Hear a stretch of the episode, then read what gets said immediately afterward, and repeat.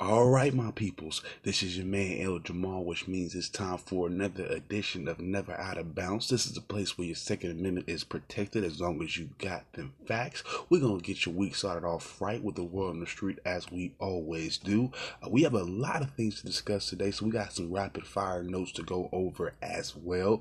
Uh, but let's get started, started with these main stories. Now, Sunday, at three Ukrainian warships uh, were entering the Kerch, the Kerch Strait, excuse me, in the Black Sea, and they were apprehended and shot by Russian warships. Uh, there also were 23, uh, 23 Ukrainian sailors captive, and six members were also in, uh, were also injured. Now, yesterday, uh, the president of the Ukraine, Petro Poroshenko, uh, announced that there will be a vote for martial law, and the rest of the government decided to vote along with that and coincide with that. So they will be uh, preparing to get ready uh, for any type of full scale Russian invasion. Now, like I said, the Ukrainians were entering Russian territory. They already had a tugboat and a um, and two artillery ships, which leads me to believe why would you go up in there? Uh, they came into the territory. They again not to see if it was a cargo ship or a passenger ship uh, going through, and the Russians decided to uh, to to, to bomb them anyways. Uh, but this was, like I said, two two uh, tugboat, excuse me, and two uh, armed ships. So uh, of course the Russians will feel violated if you were coming into their territory with armed vehicles. So I'm trying to figure out what the beef is between those two uh, particular two guys, uh, two countries. That is, again Russia always has that that firm influence over there. Of course, uh, it was once it was the U once at one point in history when it was the Soviet Union, Ukraine, all those places were actually a part of the Russian conglomerate. So uh, again, there's there's you know definitely some. It seems to be some definite you know hangover or layover from those eras from from that era uh, but again i'm not too sure why the ukrainian forces decided to go into Russian territory with armed ships. Uh, again, the UN called also the UN called a uh, special security meeting uh, yesterday as well in New York City, but there was no real um, no real conclusion to come from that. Uh, nobody really knows what to do at, at the moment. They are speaking out against Russia, but they haven't taken any real action. And of course, this is all just, you know, going into, you know, that you know, these are all events that are leading to what people are saying could be the next world war. Of course, we've already uh, established uh, that, you know, there's issues with China and America, of course, starting with the tariffs. Of course, now that Russia is showing these acts of aggression, I'm pretty sure everybody else is looking at that as well. Uh, I, I really see this as, as a power play by Russia, especially now with what's going on uh, with Europe. Uh, more notably, the European Union might uh, well, we know for a fact with Brexit going on, uh, the well Britain actually, which means Britain is actually leaving the European Union, and then you see uh, all the turmoil going on in France with this social uprisings. Uh, you know, richer, I mean, sorry, upper class, lower class, that mentality is still there. So you see two prominent uh, European countries, you know, going through it. Uh, Europe, the European Union, as I said, as a whole, is kind of falling apart uh, with all these different ide- ideologies going on. And I think Russia is trying to make a play to be one of those, you know, well, the biggest factor, uh, at least in that world sphere. And of course, you know, that's going to lead into uh, conflict with other countries, more notably the United, United States. Uh, again, uh, how close are we to uh, World War Three? I hope uh, we're, you know, I feel like we're inching uh, toward towards some type of uh, reaction. However, I don't know if it's going to be a full scale war. I've done a little bit of research on that, of course. Um, there's a lot that, that could be said. Uh, there was, I did come across an article that said the U.S. might be in trouble if they were to face any uh, real serious military action against Russia or China. However, uh, with the research that I've done, honestly, I trust our technology. I trust our ingenuity. I trust that we have one of the high, well, we have the highest GDP in the world. Uh, it's just I, my my issue right now is that we're dealing with somebody uh, with no real diplomatic skills, such as Trump. Uh, he gets no real respect, and you can see where the world is is, is trying to operate based on uh, trying to make sure he doesn't get any influence. He's no longer a factor. Uh, I think if we were to get beat on, if we were to, you know, suffer any type of ill, I think it would be with Trump's mentality of he could just go in there and, and just you know, bomb up everybody or, you know, take over. Again, this is one of the main things that Russia has been complaining about as well over time. Uh, they've been, you know, very vocal about, well, vocal against the U.S. being the world uh, police, being the world parent, uh, more so wanting the U.S. to take, you know, to take care of itself and stay out of people's business. and I think, you know, that behavior alone is pushing all these other countries. Again, I've talked about uh, China.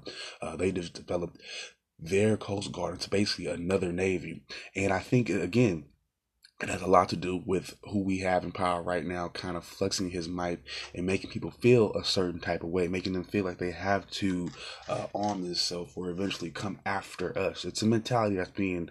Uh, you know, pushed out there. And I think that the mentality alone is what's dangerous and not even necessarily what's going on right now. Again, I'm not saying the Russians, um, uh, you know, they're all innocent, but at the same time, I would not be, you know, sailing into somebody else's territory with armed ships or with any type of weaponry without expecting some type of reaction. So, again, uh, are we getting closer? Possibly, but then at the same time, you know, people are, you know, they're feeling they're feeling froggy right now. So somebody's gonna have to leap. Somebody's gonna leap eventually. That's how I feel about it. Um, and more news. Uh, we got some news from the U.S. border coming from yesterday. Uh, migrants were met by Mexican police and border patrol uh, agents in Tijuana. Sixty-nine people were arrested after protect projectiles uh, started to be thrown by a group of migrants, and there were also uh, tear gas and rubber uh, bullets being used. Now I know all the images are gonna tell you uh, show you all the, the children crying. And of course, there's no real. Um, I'm not too sure, you know, where uh, the violence came in in terms of the migrants attacking any personnel. Uh, again, like I said, this all started with what claimed to have been migrants throwing projectiles at people, still trying to, you know, knock people over to get to the, um, get to the actual border and over the border. Uh, agents say that uh, migrants were uh, trying to cut through the fence and also climb over it using carpet. Uh, Six thousand people, uh, as of now, are in shelters, and two thousand more are already uh, volunteering, voluntarily, um, voluntarily going, voluntarily going back home. now, Mexico's minister, ministry of the Interior confirmed that 98 migrants will be deported uh, because of violent behavior of that group. And um, they also, oh, well, because well, this is the quote here because of violent behavior of a group of migrants who tried to attack and injure officials who were guarding the border. Now, U.S. and international laws allow people to claim asylum based on persecution. Uh, this is this is a an after a or a well-founded fear of future uh, future persecution because of race, religion, nationality, political opinion, or particular social group. As we can see in the rest of these uh, Central American countries, we see that a lot of these people are at odds. And see, the thing about it is, I would not be so worried. Well, I, I, I mean, of course, seeing uh, you know a large number of people moving to our border might freak you out. I get that. That part freaks kind of is freaking. It, I can see that freaking certain people out. But at the same time, my biggest issue is not so much that they're coming here, but there's that many people leaving a certain country to come to another one. What is making them leave those countries? Those are the things you have to figure out. Those are the things that I would want to address before I say, well, they can't come here. If you can, on an international scale, help out these countries, help improve these countries, maybe that's what you need to be doing because I think what leads to a lot of this dysfunction in these other countries and a lot of these people want to leave is already the, the manipulation of outside powers and, you know, you know, the militia. Well, basically, you know they are exploited. These governments in these in these central american countries are exploited by other leaders around the world and other entities around the world. I think that's what leads to more of the situation you see with these people you know moving here. Of course you have cartels. Of course you have uh, these gangs and all that. They're escaping these too. I say maybe with out of every 15 or, or 30 people maybe 50 people there might be one or two gang bangers. But for the most part these are people these are your poor you're tired uh, people escaping political oppression. They're leaders in these countries now. Unfortunately, those that mindset has to be changed in their countries to the point where they're not exploiting each other on that level. But uh, and of course, you know the U.S. plays plays its part, and I think the outside powers do play its part in some of these countries uh, being uh, where they are in terms of finances, low on the bottom on the bottom totem pole uh, in terms of that. Uh, but again, uh, they there is a history of those countries exploiting their people, and this is why their people are moving. You know, I'll be more so trying to address the problem and saying, well, you guys can't be here. You guys, I'm to shoot rubber bullets at you guys and all this and that. There's a very, um, I think, of course, the answers are not you know easily attainable uh, for this situation. But again i mean if we think about it if we use our brains we can find something. And one big thing is i'm trying to figure out what the mexican government has to do with this. Why are y'all tripping that other people are using your border to get well that's not even your border or using or coming coming to tijuana to get to america? I mean my thing is a, a, a, large percentage of y'all population then found their life in America. So why are you trying to be uh, the the security guard for America when all when a lot of your people is has come to America legally and illegally. We already know that, especially in California, that's part of our culture. Y'all support, y'all claim that y'all own this land. That's what y'all say. I'm just saying that's that's what is being said. So I'm trying to figure out if y'all so connected, if y'all made, you know, y'all benefit you know, Mexicans, if they've come to this country and, and made something of themselves, then why are they trying to pre- prevent other Latinos from coming to this country? I don't get that shit. I don't see where y'all. I don't. Somebody has to explain that to me. And uh, here's about. Oh, here's a quote from Trump in case you guys, I'm pretty sure you guys have heard this one. Uh, here's the bottom line. This is the quote. Nobody is coming into our country unless they come in legally. He goes on to call these people stone cold criminals. Again, this is all part of the the worry. This is all part of part of the uh, psych the psych part of this. When he starts locking up black folk, him and his DA, because that's what they're gonna start doing after they start deporting Mexicans. They're gonna start then and other Latinos. They're gonna start locking up black people. And I'm telling you, they're gonna use all these same type of terms, and y'all gonna be sitting there mad. I'm telling you, it's gonna happen. Uh, he's also threatening to shut down the southern border permanently, so he's not even gonna allow people to come in and go leave uh, from the from from Mexico. that's what he's claiming he wants to do. Uh, and finally, one last bit of major news: uh, the fire out here in Cali is finally out. The campfire in Paradise, California, was finally uh, confirmed to be 100% contained on Sunday. 85 people in total have been confirmed dead. Of course, we all know that it started on November the 8th, um, and 1,000, uh, sorry, 154,000 acres have been burned, 14,000 homes have been destroyed, 249 people are still missing.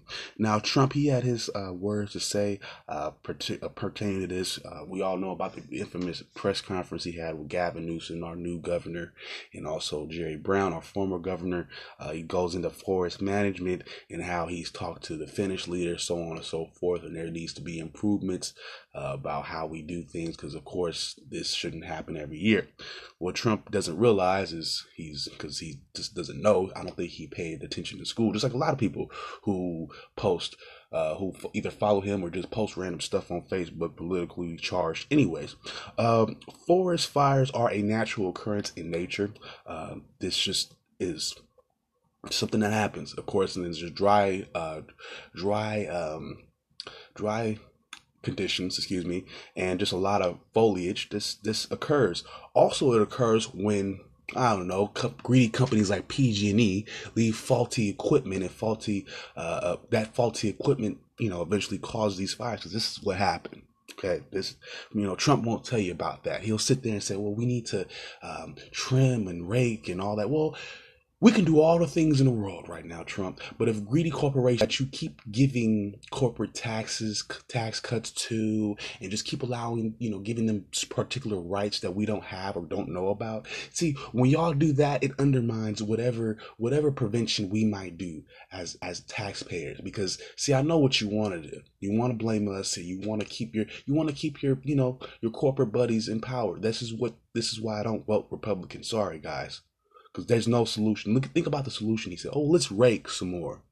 Really, we need to we need to conserve. Well, I'm sorry. I guess you haven't heard about, at least in Calif- Northern California, the East Bay Parks District, which all what you ask of that you just that you just said we need to be doing and more. Sorry, We've already been doing that since 19 about 1930. Sorry, Trump. Try again. It was your greedy corporate buddies at PG&E that decided they don't want to take care of their equipment. Their equipment caused the fire, not us. Your uh, and the only way you really no your real way your your real version of con of, of conservation. Let's be honest. Let's let's let's be honest with him. Let's let's be honest here. His real his real concept of forest management is just a, a big a big timber industry that's cutting down trees. Okay, that's his way of doing it. That's all he really wanted to say was that we don't have a big industry here that just cuts down our trees all year long and makes money and profits off of it. That's all he really wanted to say. Okay. And for those of you who do not, okay. For those of you who don't understand what's going on and, and why these weather patterns keep changing and why these uh, things happen, again, this is a natural occurrence. Stop saying again for the next for the for the next 50 years for the next for, the next period of your life, please. I'm going to tell you a term here. I, I keep trying to bring this term up because people keep saying the, the opposite or people keep saying the other term that, that's ignorant. That makes no sense. We are going through climate change. The word is not global warming anymore. Stop saying global warming. Thank you, Miss Tremlett, for teaching me the difference. Okay, look, we're not we're not going through a global warming period. That is the biggest lie they've been trying to keep pushing so they can confuse you. There is no global, well, there's global warming, but there's also cooling patterns throughout the planet. Hits the name climate change. Stop being Stop listening to media or stop listening to the contrarians. Well, it's climate. It's supposed to be global warming, but somehow it feels cold because it wasn't supposed to be just climate. It's not about it getting warmer. It's getting colder in hella different spots of this planet too. It's getting warmer and hotter simultaneously in different areas. It's called climate change, and it's caused by greenhouse gases that your boy Trump does not want to regulate. That's why he cut the EPA. So don't, so don't, so don't listen to him when he tells you rake some more. No, you tell him don't cut from EPA. Oh, tell him about that. Okay, see, that's that's my issue. That's just me. Okay, we got some more quick hits here. Um, like I said, a couple more because there was so much news to talk about uh, over the last part of the week, the weekend, and even this uh, first part of this week, at least the first couple days. So I got some quick hits here, three quick stories. Uh, let's get through it. Trump will boost tariffs by 25% of course, that just exacerbates the situation with China. Uh, moving on, we have General Motors. They will cut 14,000 jobs because of low sales. Uh, Ford also also cut jobs earlier this week. Workers in Ohio, Michigan, Maryland, and even parts of Canada will lose their jobs. 3,300 uh, um, sorry jobs in production will be lost um, by next year in general. So where are the jobs? Again, I asked, where are the jobs? I thought we were getting jobs. Oh, okay. I'm waiting. Okay. And finally, uh, the bad lettuce, the romaine uh, lettuce, uh, has been traced back to farms in Central and Northern California. Of course, uh, do not consume this. Do not buy any uh, romaine products, whether it's salad mixes, uh, straight up lettuce in, in general um, from these areas. 43 people have become ill. One person suffered from severe kidney failure, and 16 other people have been hospitalized, hospitalized, excuse me, in 12 different states. Greenhouse grown and hydroponically grown uh, lettuce or romaine lettuce is safe, and for now, uh, all your lettuce will be sent from either Arizona and Florida until later on this year when the um, sorry when the harvest season in the Imperial Valley in Southern California starts out. All right, y'all. So we're gonna take a quick break, our first quick break, and when we come back, we do not have any college football play uh, college football playoff rankings yet. Uh, but until I until I get those, I have the top 25 for you guys fresh off the presses from the AP, and I'm gonna go over those scores as well. And uh, as well as going over some NFL news and stats as well. And uh, we're going to finish everything off. Uh, I do have some out. I do have some uh, baseball free agency to talk about, and we're gonna finish everything up with some NBA as we normally do. All right, y'all. We'll be right back. All right, y'all what it is. We are back, and uh, like I said before we get into this college football uh, action, now um, there was, like I said, there was a lot of drama over this weekend uh, in terms of the top twenty-five teams and teams involved in the college football playoff. Uh, more notably, Michigan.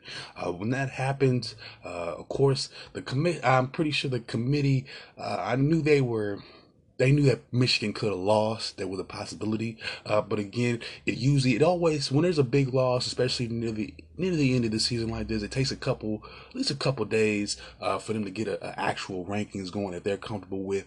Uh, there might even be one uh, ready later on today, uh, or even as we start this, they could have already uh, finished it off.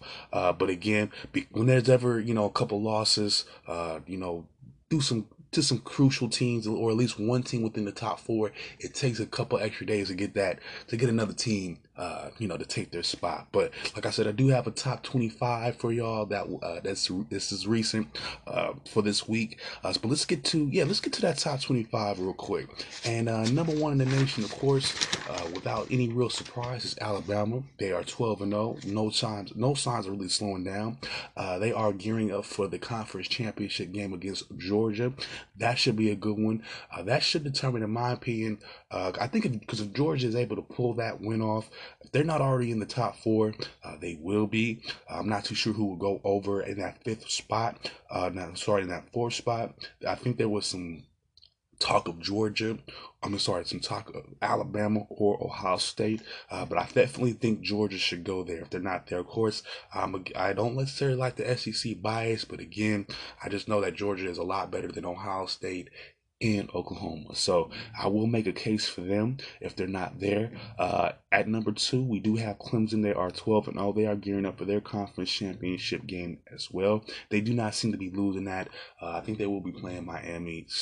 Pretty easy game.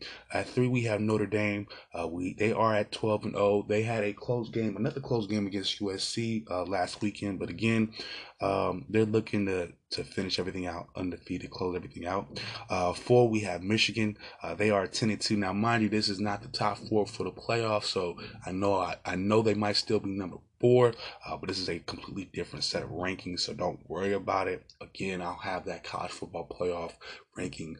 Uh, my next episode, which should be tomorrow night or tomorrow morning, more likely tomorrow night if not Thursday morning. But again, I'm gonna try to get that out there ASAP. Uh, we have at number five, like I said, Georgia's number six. Um, oh, Georgia's eleven and one. Of course, they suffered that loss. Uh, I believe it was to LSU earlier this season. Yep, and um, they're looking to get right. And I'm and I'm serious.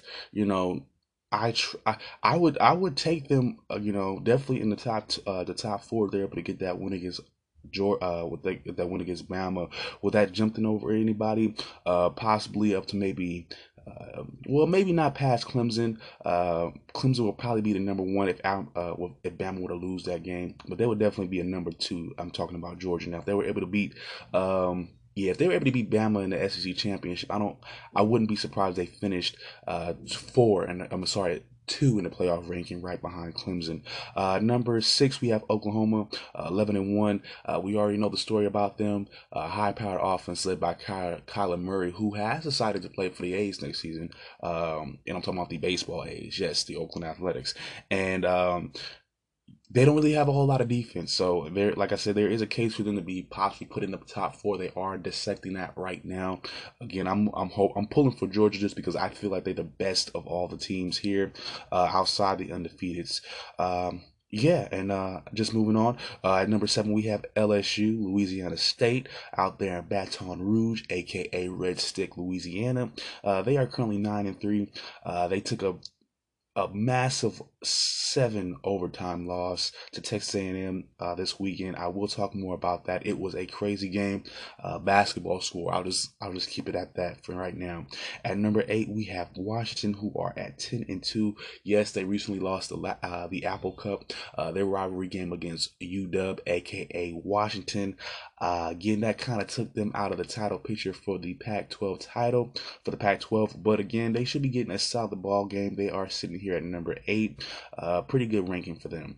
At number nine, we have UCF, who is 11, 11 and 0, 24 and 0. That is their what is their win. That is what their win streak is at right now. Actually, I'm sorry, 23 and 0. Uh, again, they are proof as to why I think this should be expanded to at least eight teams. I think they'll des- they're deserving. They have been deserving for the past couple of years, and again, they're just being overlooked because of where they play. It's kind of unfortunate, uh, but they are about to go back to back seasons undefeated, so you cannot uh, discredit that no matter what. At ten, we have Ohio State. Yes, the upset getters themselves. Uh, they ended Jim Harbaugh's um, what was that? What did he call it? The revenge tour convincing fashion. Uh, their quarterback Dwayne Haskins. I'll talk a little bit about more more about him uh, in a second, uh, but I think he reaffirmed his Heisman candidacy. Uh, I I. I'll get into it a little bit. I'll get back to it in a second. Uh, but at number 11, we have Florida, who's 9 and 3. At 12, we have Penn State, who is also 9 and 3. Uh, number 13, we have West Virginia. Of course, they just had another um, another another loss, another Big 12 loss. They could not get it done again. All scored, all the points in the world could not win them that game, and it's unfortunate. Uh, Will Grier was once a Heisman, a strong Heisman possibility earlier this year, but just not being able to get it done against these big teams has him has him off that list, has way far off that list. At 14, we have Texas at nine and three. At number 15, we have Kentucky, who's also uh, nine and three. Uh, at 16, we have Washington, who's nine and three. Uh, they have won the Pac-12 North, of course, so that means they will play Utah in the, net, uh, the conference title game. Uh, because they're nine and three, though, of course, there's no real playoff hopes. Uh, Washington State did have a chance, but their loss to Washington um, excluded the Pac-12 from all those from all those conversations. But again, uh, we I think this is one of the tougher conferences in football. A lot's not said about us. Uh, I think because we play so late, uh, people don't necessarily get a chance to see us all the time. But again, there's a lot of uh, there's a lot of good basketball. I mean, sorry, basketball. I'm tripping. There's a lot of good football playing being played uh, in the western in the western states. Now I know. Um, a lot of love is made for the southeast, Texas, and those areas as well. And don't get me wrong, they they deserve it, and I'll even give the Midwest some props. But please do not dis- discredit the west the West Coast. I mean, we got a lot of good football out here. We've we've had a lot of there's been a lot of good history of good uh, NFL college talent coming from these areas. Don't overlook us. I think it's a I think Oregon has a good, good shot next year. Uh, I, th- I definitely think. Um, Stanford as well as Washington has a good chance. Washington State always has a good chance to be on the national scale, so don't count us out, y'all. Please don't. At number 18, we have Miss, uh, Mississippi State. They are 8 and 4. They beat their rival Ole Miss this weekend, so they are sitting pretty at 18. At number 19, we have Northwestern, who just beat their rival last weekend, uh, the Fighting uh, the Fighting Illini uh, out there in Illinois. Uh, they also have number 21, we have Utah State, who's at 10 and 2. At number 22, uh, Texas Texas A&M is here at 8 and 4. At number 23, we have Boise State coming in at 10 and 2. At number 24, we have Pittsburgh, who is, excuse me, 7 and 5. And number uh, 25, we're to wrap this all up. We have Iowa State coming in at 7 and 4. Uh, they've had a a pretty solid uh, season. Uh, never, I haven't seen them get seven wins in a long time, uh, but they should be in. A, they're gonna be have a. They're gonna have a ball game, and um, I will give them the props. Uh, this is a good season that they had. A be, one of the better se- uh, seasons that they had in Iowa City in a long time, and I wish them luck in their ball game. This does not happen for them a whole lot. Seven wins. That's something to. That's something to be proud of in the from a program like that. Uh, again, now let's talk about how these top 25 teams got here. Uh, we got we're gonna go over some of these scores here. And uh, starting off with number 11, Florida, taking out Florida State 41 to 14. Uh, number 12, Penn State. We talked about them. Uh, they went and beat Maryland 38 to 3. Uh, Alabama was able to get it done against their rival Auburn in the Iron Bowl 52 to 21. Uh, number 2, Clemson was able to get it done, of course, against South Carolina 56 to 35. The big story behind that is the fans. They got after Dabo Swinney because of his defenses, uh, the way his defense performed.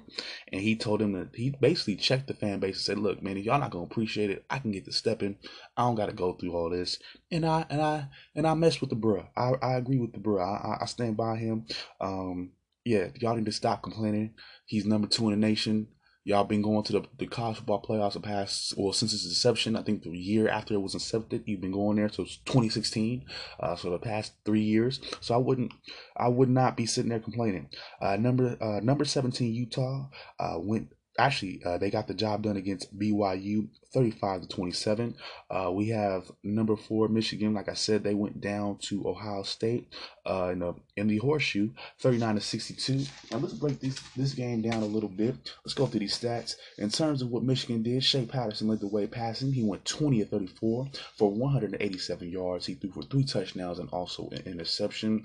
On the ground, Karan Higdon led the way with 72 yards, and uh, fullback Ben Mason and also quarterback Joe Milton ran for touchdowns. Uh, terms of receiving, Nico Collins had 91 yards and two touchdowns. Running back Chris Evans also caught a touchdown as well.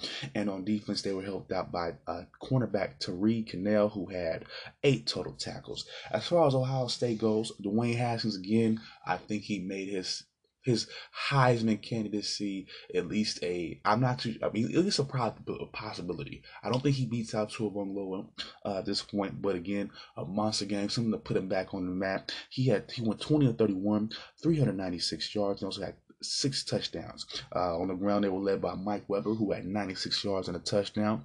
In terms of receiving, Parris Campbell led the way. He had 192 yards and also two touchdowns. Uh, KJ Hill had a touchdown. Chris Olave had two touchdowns, and their other receiver, Johnnie Dixon, had a touchdown as well. And on defense, they were led by two good uh, performances. Linebacker Malik Harrison had seven total tackles and a sack, and Jordan safety Jordan Fuller had eight total tackles and an INT. So a good game from uh, Ohio State. Um, again, they gave up a whole lot of points, almost 40, uh, but just with the way they were able to force um, force turnovers, get to the quarterback. They look to play a lot better than what they have been playing the last few weeks. And again, in terms of Michigan, I call this in September. Uh, again, I talked about uh, my last episode. I talked about a game that I saw earlier this year uh, when they played against Northwestern. That Northwestern showed me, told me everything I needed to know about that Michigan, that Michigan team. And I completely think that Jim Harbaugh is overrated. Uh, again, yeah, you know, they they they should have had this win. Um, again, I think he's been doing. I mean, in terms of his expectations, he's been he's been make, meeting those expectations every year. My thing is he hadn't he has not exceeded anything since he's been uh, back in college football. So again, Michigan deserves to take that L. Uh, they got exposed in a lot of different ways. I think a lot of ways Jim Harbaugh got exposed. So we'll we'll see how this rivalry goes on in the future. But as of today, Ohio State got it done. Uh, moving on, we have Northwestern. Like I said, they beat Illinois 24 to 16. Uh, number 25, like I said, Kansas State got it done against Kansas State, uh, 42 to 38. And um, this game right here, you will not believe it even if I told you the score.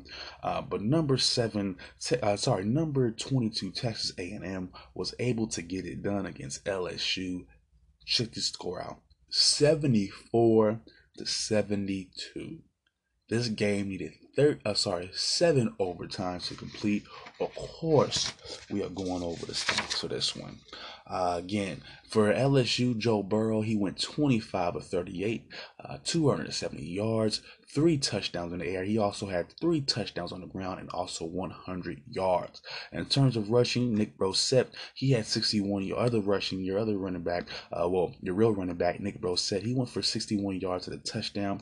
In terms of receiving, Justin Jefferson had 63 yards and a touchdown. Foster Moreau also had 54 yards and a touchdown. D. Anderson and, and uh, fullback Troy Tory Carter, excuse me, also caught touchdowns.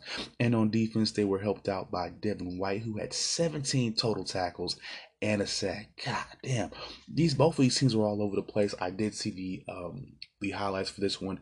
Again, this was like a basketball score, back and forth, ping, uh, paintball, uh, pinball, bing, bing, bing, uh, crazy.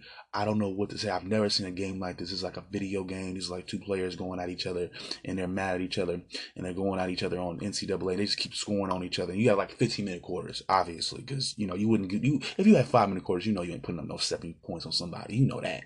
You know that. Uh, in terms of Texas A&M, you got Kellen Mond who led the way. Uh, he had 23 49, uh, 23 or 49 in terms of passing, 287 yards, six total touchdowns uh, through the air, and also he ran for a touchdown. So these quarterbacks, uh, they're running and they're they're passing and running, so they had to score. They the, when I say points were at a premium, points were at a premium. This was fast and furious. Uh, the coaches ended up fighting one of the one of the fans at the end. LSU coaches fighting uh, Texas A&M fan at the end. It it was some drama uh, drama on one of the last plays, and you know it just happens like that. But in terms of rushing the ball, uh, Trayveon Williams led the way for Texas A&M. He had 198 yards, also two touchdowns. Um, in terms of receiving, Quartney Davis had seven catches, 101 yards, and also two touchdowns. Uh, tight end Jace Sternberger had 75 yards and two tight ends. And I swear to God, when I saw his name, when I saw his name on the stat sheet, I was like, oh, this is a for real tight end. Sure enough, he was a tight end. I was like, come on, Sternberger, come on, that's a real strong white boy middle of the middle of the country, corn fed white boy. No need, no need to be racist because you know it's all good. It's all love. He did his thing. He had two touchdowns. I wish I could score two touchdowns in a seven overtime game. God damn. Kendrick Rogers also had 53 yards and two touchdowns. Three receivers had two touchdowns for Texas A&M. Come on now. I mean, this is too much. This is too much.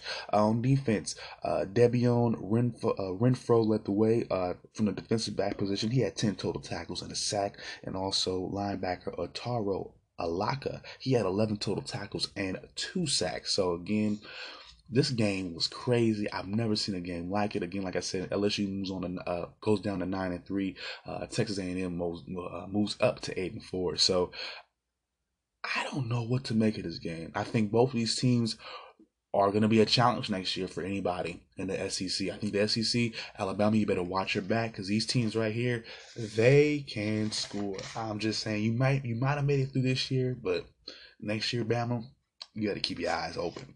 Uh, we moving on. Uh, we have number 21 Utah State. Uh, they did go down to Boise 24, uh, number 23rd ranked Boise 24 to 33. Uh, we have number t- uh, number 20 Syracuse taking out Boston College 42 to 21. we have number 24 Pittsburgh taking a taking a upset to Miami uh, 3 to 24. we have number 15 Kentucky taking out Louisville in their state rivalry uh, for the Governor's Trophy. Uh, 56 to 10 is the score for that one. And like I said, uh, Notre Dame, number three in the nation, gets done against uh, USC, excuse me, 24 to uh, 24 to 17, excuse me.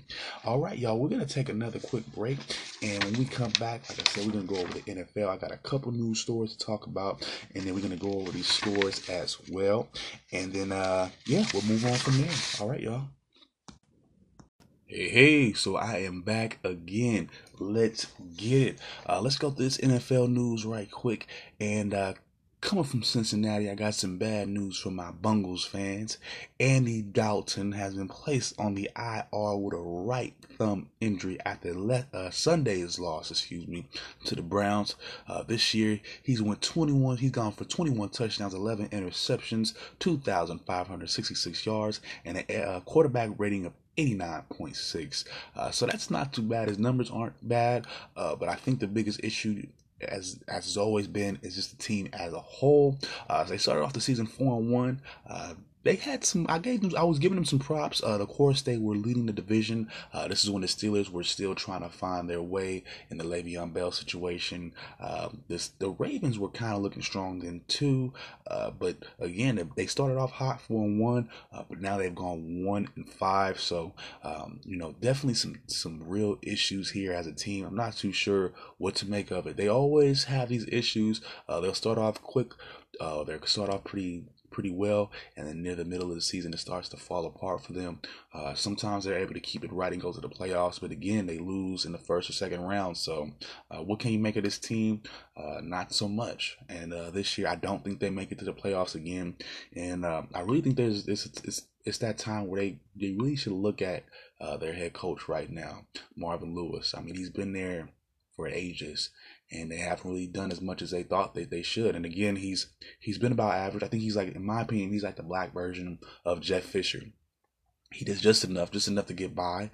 Uh, but again, he doesn't take that team to the next the next platform, uh, and it's kind of unfortunate because they do have a lot of talent that you can see here for Andy Dalton. There is some talent there. I mean, he's not um, the most you know reliable passer, not always, but again, I think his numbers are you know pretty much on par with about I would say I would say he's maybe two maybe maybe two tiers down from your top quarterbacks. He's not that bad, and a playoff a playoff win would do a would do wonders for his career. You you you you would you guys would be surprised, but I, I think it would do a lot for his career. Uh, but in terms of his replacement, uh, they recently t- uh, they recently signed Jeff Driskel, who's I think only thrown for about 154 yards in total. I think he's a second year quarterback out of Florida, of course. I know he's out of Florida, but I think this is his second the second year. And uh, also they've signed up they signed up Tom Savage, so I believe uh, Driskel will be your starter. Uh, Tom Savage will be uh, your backup for that. That's what I'm hearing right now either way it's crazy and it's just unfortunate for these guys because again they do have talent uh, they have a solid running game they have pretty decent receivers they do have aj green out there catching passes and again that defense has always been at or near the top every every other year. I think this year is probably i think might be the only year that they've been struggling defensively but um, moving on. We got jacksonville and uh, head coach Doug Marrone has made Cody Kessler the starter for the rest of the season. Uh, they are currently three and eight with a seven-game losing streak. They also fired offensive coordinator Nathaniel Hackett. This is coming from the words of the coach here, uh, Doug Marrone. Uh, this is what he has to say about it. It's not a knee-jerk reaction I think he's lying. I think it is. I really because I think if he really wanted to do it, he could have been done it. I mean, I'm, I'm sorry. I mean, we've we've done all the homework. I think the league has done homework on Blake Bortles. I think y'all have done your homework on Blake Bortles. Y'all knew what y'all was getting into when you well at least a few seasons after you drafted him. I knew what you guys were getting into. I don't to say that you it wasn't a knee jerk reaction. I think you kind of, well, I think maybe it wasn't. Maybe I think he was planning on doing it. I just feel like it should have already been done. This is what I'm saying. I really feel like at the end of the day, we've got to try to get better production out of our passing game or more consistent production in our passing game. So I feel like he's kind of over, he's kind of double talking himself because again, I think he's put himself in a corner. Uh, again, he's one of those. I, I, again, I don't really think all these guys are great head coaches, and I don't think they're really great talent assessors. Um, so with that being said, he's double talking because I feel like he just he he failed to make the right decision at any point in dealing with for Blake Bortles. I don't think he's all that great. Now, of course, uh, he has broken the franchise record in terms of passing touchdowns and also passing yards, which is crazy. But again, you got to think about who, I mean, who's played quarterback for those guys. Like, who can you really say was the best Jacksonville quarterback? Mark Brunell in the 90s? Uh, you can make a case for David Garrard or, or Byron Leftwich possibly, but then come on now, these guys are not that great overall. But anyways, more back, more of more about Blake Bortles.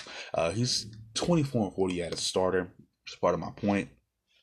Uh, this season, uh, he's thrown for less than 150 yards in four of six games. Uh, so far, his numbers are looking like this 13 touchdowns, 10 interceptions, and he's 25th in the league in QBR with 49%. So he's trash. Like, and he's and he's definitely part of the reason why, well, one of the main reasons why that team is losing. Again, I think that running game um, is a little bit less dynamic than it was last year. Of course, Leonard Fournette was out for a long time, uh, but it looks like even with his return, it doesn't seem like he's doing a whole lot. Uh, that might be partly on the O line. Um, they definitely did not get help this season in terms of picking up any receivers. They have they don't have any of that um, right now. They have no receivers, and this is why I was going into this season. This is why I said uh, when I was doing these conference, these divisional previews, uh, that I definitely have Houston as that number one because I looked at that receiving core that they had in Jacksonville. I said they have nobody, and uh, they already have a a kind of well, I, I don't want to just outright because it's hard, I don't want to be disrespectful about somebody who you know who gets paid to do this and I don't do it. Uh, but Blake Bortles is not that great of a quarterback, you know, just number wise. And if you just put him in a situation where he doesn't really have anybody to throw to, really, what did you expect? Robert Woods went out on IR. Um, I'm sorry, not Robert Woods, but Marquise Lee uh, went down from them. And I'm, I'm sorry about that. That was confusion. They both went to USC, so I didn't mean to, to, to throw anyone off. But uh, with the injury to Marquise Lee, I, I, pretty much took them out of the running for the, the AFC South. I, at that point in time, I said, "Oh no, I gotta go with Houston." Uh, but anyways, uh, Blake Bortles does lead the league in turnovers with 93 and also in interceptions with 74. So um, you know, Jaguars looking to make a change, and hopefully it, it helps out helps them out in the future. Uh, moving on, uh, let's go over these scores real quick over the over the weekend, and uh, let's start off with the Jags. Um, they did take another loss to the Bills, twenty-one to twenty-four. Uh, the Seahawks were able to beat the Panthers, thirty to twenty-seven. Uh, the Ravens and Lamar Jackson, uh, they're able to get another win against the Raiders, thirty-four to seventeen. the Buccaneers, they went twenty-seven to nine. They beat the Niners. Um, we also have the Browns, like I said, they beat the Bengals 35 to 20. Uh, the Patriots get it done against the Jets in some AFC East divisional action 27 to 13. Uh, we also got, um, sorry, yeah, we got the Chargers beating the Cardinals 45 to 10. Uh, we have the Broncos getting a little, a minor upset against the Steelers 24 to 17. Uh, we have the Colts getting it done uh, at the last minute against the uh, Dolphins 27 to 24. And we have the, Vi- I'm sorry, yeah, the Vikings beating the Packers 24 to 17. Let's break this one down a little bit. Um, in terms of the Packers, what they were able to do, Aaron Rodgers went 17 to 28 for 198 yards and also a touchdown. Um, in terms of rushing, Aaron Jones at the way was 72 yards, also a touchdown. Um, in terms receiving, Davante Adams had 69 yards and a touchdown. And on defense, Blake Martinez had 13 total tackles. Now, um, you know, just watching at least the highlights, I went over the highlights of this game and watching what the Packers were able to do.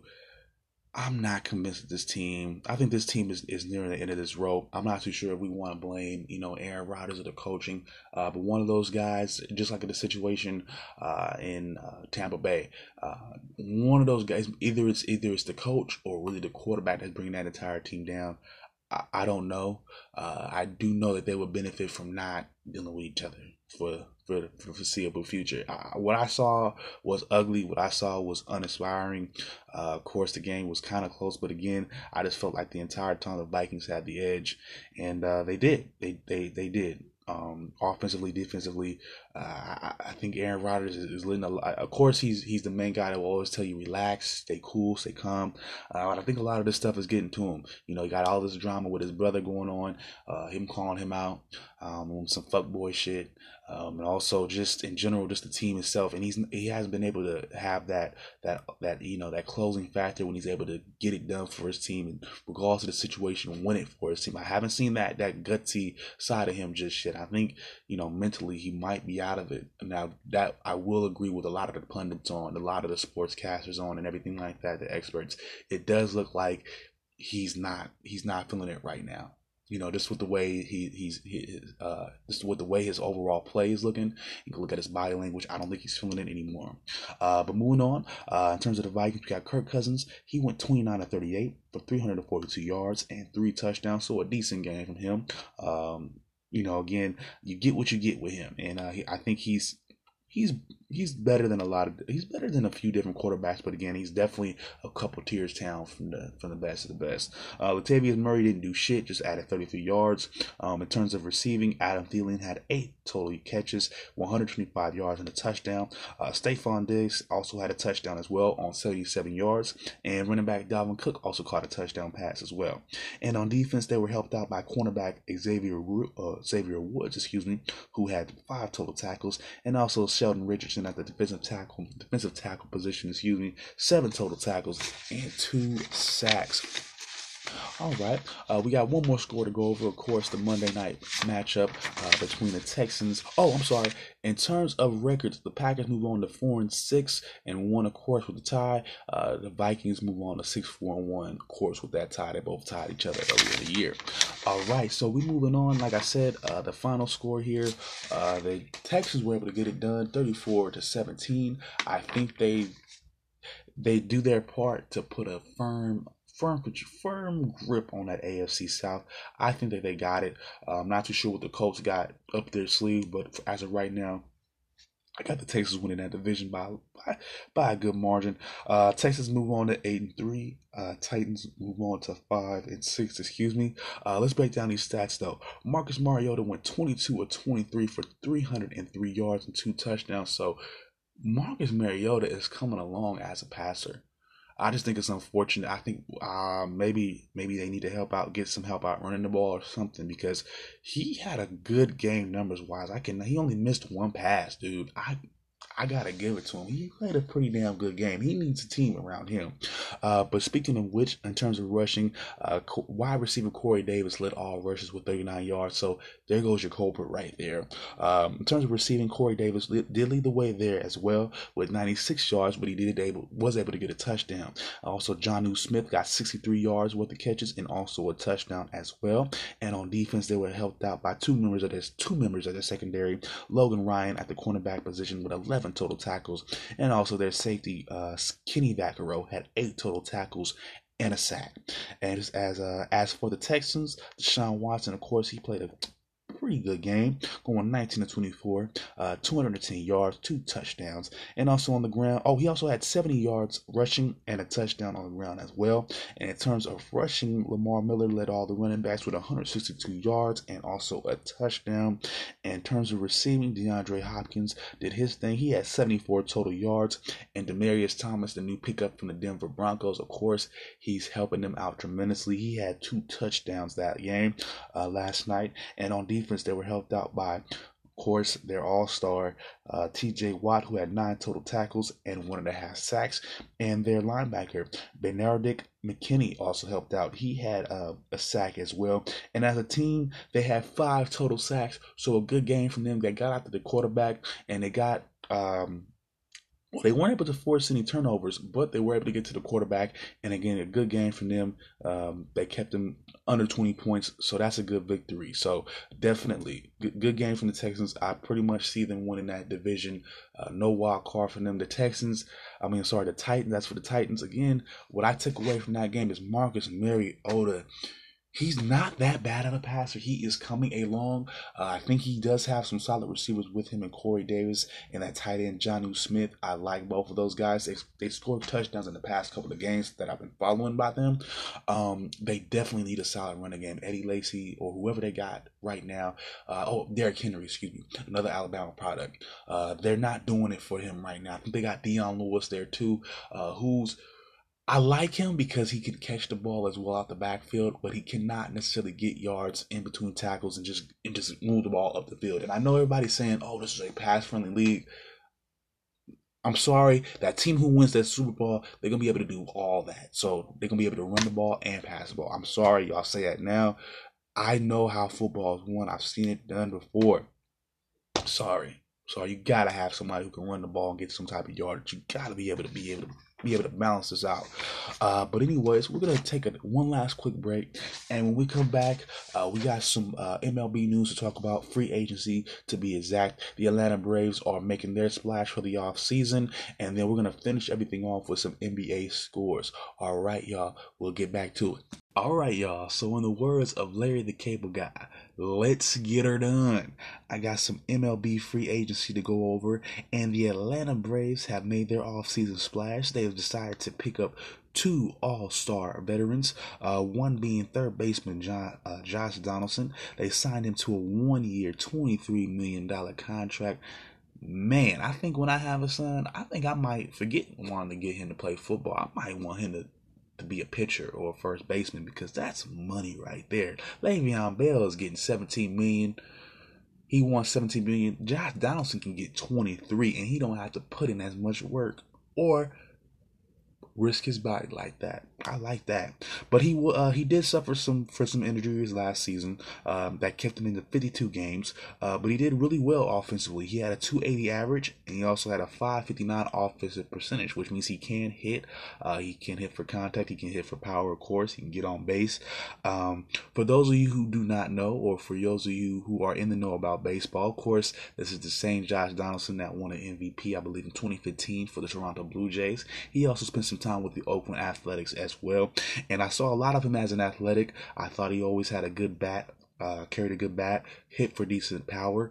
Uh, he had some decent home runs, a decent a number of home runs when he played for the A's. Uh, also with Toronto as well. Um, now he's looking to he's looking to get a long term contract uh, since he only signed a year. Uh, of course, it's big money, but uh, again, he wants to sign a long term contract eventually, and I think you know the numbers that he put up last year, despite injury, were really good. So I'm not, I, I don't see why he doesn't get it. I don't. The question is, where would he want to play next season when we get there? But with uh, Atlanta with who they already have with Acuna. They also got uh, Freddie Freeman. They have a solid team. I would not be surprised, especially if he again has a great season. He stays healthy. They're able to win the uh, NL East again. That he does not want to sign a, a big time contract. I think, uh, depending on how the season goes, I think we're looking at one year, a, a new, at least a long term, a long term Atlanta Brave right here. Uh, they also signed catcher Brian McCann to a one year, $2 million contract. He is a seven time All Star from 2015, uh, I'm sorry, to, from 2005 to 2013, and he also played with Atlanta. So this was all during his tenure with the Atlanta Braves as All Stars. Now, last season, uh, that was his lowest, it was some career lows that year. Uh, he did uh, suffer an injury that forced him to get surgery in July, and it limited him to 63 games. But again, like I said, these were career lows and averages, uh, which was 212. Uh, he also had seven home runs, which was a low, career low, and also 23 RBIs, which was a career low. But like I said, he suffered a right knee injury, which kept him only to 63 games. He could have played a lot better. Now, also with that being said, he was a factor. I'm not going to say he was a prominent factor, but he was a factor on that World Series Astros team a couple years back. So he definitely can put up some production production. Uh, a lot of his production was done with Atlanta. Uh, he's still relatively, I mean, he's not relatively young, uh, but he definitely, in terms of hitting, I think he still has that. And with that lineup, like I said, what they already have, they got some extra hitting. They got an extra power hitter. I think that looks good for them. Um, yeah, look for the Atlanta Braves. I think I think with just what they've been able to do, with who they've been able to keep, and just with these two signings right here, uh, I think they can win the a, the NL East again. So look out again. Uh, look out, New York, unless you make a big uh, can make a big trade for Syndergaard or something like that. Uh, I, I, I got Atlanta winning that division again. Uh, but moving on, uh, we have oh before I uh, get into this NBA, I got two more um, stories to talk about for this free agency. Uh, the New York Yankees are interested in both Bryce Harper and Manny Machado. I know I've already said that, but they've been talking to both a lot more recently. Uh, they've recently they also met up with either Machado. They're going to be meeting up with Machado either today if they haven't already met with him. So one of those team, uh, that team might be close to getting one of those two guys. So when that happens, I'll be definitely sure, definitely sure to let you guys know. Uh, but as far as now, those are the only two signs, major signs I can come across at the moment. I talked about some uh, couple weeks ago CC Sabathia with the Yankees. But so far, so so far, not too much going on except for these, uh, except for the Braves right now. Uh, but moving on to the NBA, let's go through the scores uh, from last night. Uh, the T Wolves got it done against the Cavs, 102 to 95. Uh, the Bucks lose to the Hornets, 107 to 110. Uh, the Wizards, they got it done in overtime against the Rockets, 130, 135 to 131. let's break this one down a little bit. Uh, as far as the Rockets, James Harden had a had a well, he led all teams in scoring with 54 points, 13 assists, and eight rebounds. So a really good game from him. Uh, Eric Gordon also had 36 points as well.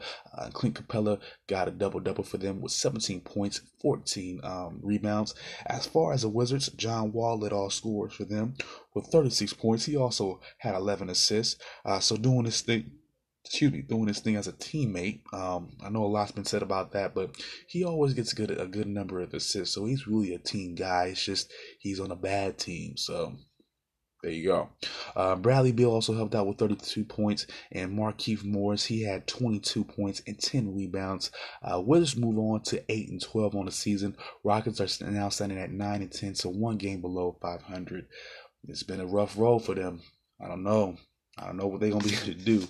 Ugh, it's been it's gonna be and it's just gonna get tougher. It's just gonna get tougher. Uh, moving on, we got the Bulls beating the uh, sorry the Spurs beating the Bulls 108 to 107. Uh, the Pacers blow out the Jazz 121 uh, to 88. Uh, the Magic uh, they come up short against the Warriors. They had a really uh, they had a 16 point lead if I'm not mistaken uh, going into that fourth quarter, uh, but they end up losing by 16. Uh, 116 to 110 is the final score there. And finally, we got the the uh, the Celtics, excuse me, getting a good win against the Pelicans, um, 124 to 107. Let's break that one down. we got Kyrie Irving. he had 26 points, 10 assists. He also helped out with five rebounds. Al Horford had 20 points, four rebounds as well, and Jayson Tatum Tatum, he had 20 points and seven rebounds. And uh, as far as the Pelicans go, Anthony Davis, of course, he leads the way 27 points, 16 rebounds, five assists, so phenomenal. I like those numbers. I I like his stat sheets. I, that's just me. Uh, Nikola the Mir Nikola Mirotic. He had 25 points, five rebounds. Of course, he's one of their second best. Play- I think he's the second best player on that team. So much he can do. Uh, inside, outside, mid range jumpers. I like it. He can play a little bit of defense as well. Nikola, that's my boy. And also, finally, we're rounding this out. We have Julius Randle, 15 points, five rebounds off the bench. And uh, again, Pelicans go down. Uh, Celtics they move on to 11 and 10 for the year. Uh, Pelicans they are at 10 and 11, so they are also below 500. Uh, you know, it's just a tough, a tough year for a lot of these teams. You know, a lot of these teams that we expected to be good, Rockets, Celtics, they're struggling. Uh, Pelicans they're taking a step back as well this year. Uh, they were supposed to be well, they were a big time playoff. Well, they did beat up on the Blazers last year, uh, but again, uh, just a it's funny what a year, what a few months can do. Funny what off season can do. All right, y'all. So we're gonna wrap this up for today. Uh, my next episode, I will be going over those uh, college football playoff rankings. So the top four, uh, we will be going over that. Uh, also for the NFL, I got my uh, three takeaways from Week 12. I got three questions for Week 13. Uh, we will keep the free agency tracker going. There, I like I said, um, the Yankees have been talking to Bryce Harper and Manny Machado. So I'm, I have a feeling one of them are going to be going uh, within the next couple of days. Uh, I have, I, have been meaning to get some college football, uh, college basketball stuff going for you guys. Uh, keep a keep. Keep, be patient with me. It's a it's a long process. This is you know this it takes a minute to get all these this information together, but give me a second. I will start. Uh, we'll start having some college basketball rankings, some college basketball scores for you guys, and uh, also for the NBA, I will be going over the standings. For the middle of the week as well. So I will be back soon. I will be try to I will try to be back either Wednesday morning or Wednesday uh, night, possibly even Thursday morning. Just depends on how long it takes me to get all this information together. I do work as well, so bear with me. But if you do want to keep in contact with me, uh, you can always holler at me on Facebook, El Jamal, uh, Johnny E L J A M A H A D J A N I. You can also hit me up on Snapchat, just simply J Butler. The Instagram is coming, so once that is made, I will let you guys know about that. All right, y'all. If anybody hasn't told you yet today, I love you. You guys make sure to treat each other well, and I am out. Peace out. One love.